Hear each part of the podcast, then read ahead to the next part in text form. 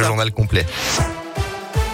Et à la une ce mardi, ce violent incendie dans la nuit à Ambronay. Les pompiers ont été alertés vers 1h du matin pour un feu dans un bâtiment abritant des engins agricoles de 4000 mètres carrés.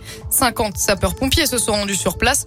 Des véhicules ont été détruits ou ont été fortement endommagés par les flammes. Ce matin, les pompiers étaient encore sur les lieux. Cet accident dans une école de Villefranche-sur-Saône, hier à la frontière avec l'Ain, une plaque de bardage est tombée lors de travaux dans la cour de récréation de l'établissement. Huit enfants se trouvaient alors en dessous. Quatre d'entre eux ont été blessés.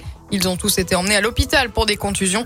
Une trentaine de pompiers ont été mobilisés selon le progrès. La circulation a également été coupée devant l'école le temps de l'intervention.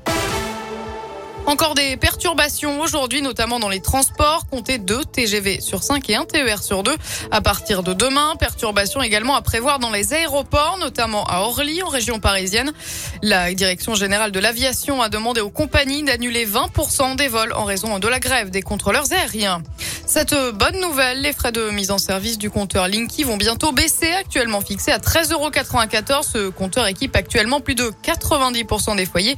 Il en reste aujourd'hui plus de 3 millions à déployer. On ne connaît pas encore le montant exact de cette baisse, mais selon Enedis, elle pourrait s'opérer dès le mois d'août.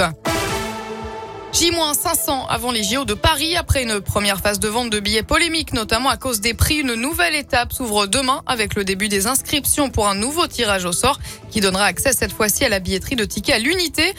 3,25 millions de billets ont déjà été vendus. Et si vous adoptiez une petite chèvre, 250 chevreaux menacés d'abattoir recherchent une nouvelle maison. L'association Règne Animal, basée en région parisienne, va livrer des chevreaux à des familles adoptantes à Lyon et dans l'Ain ce week-end.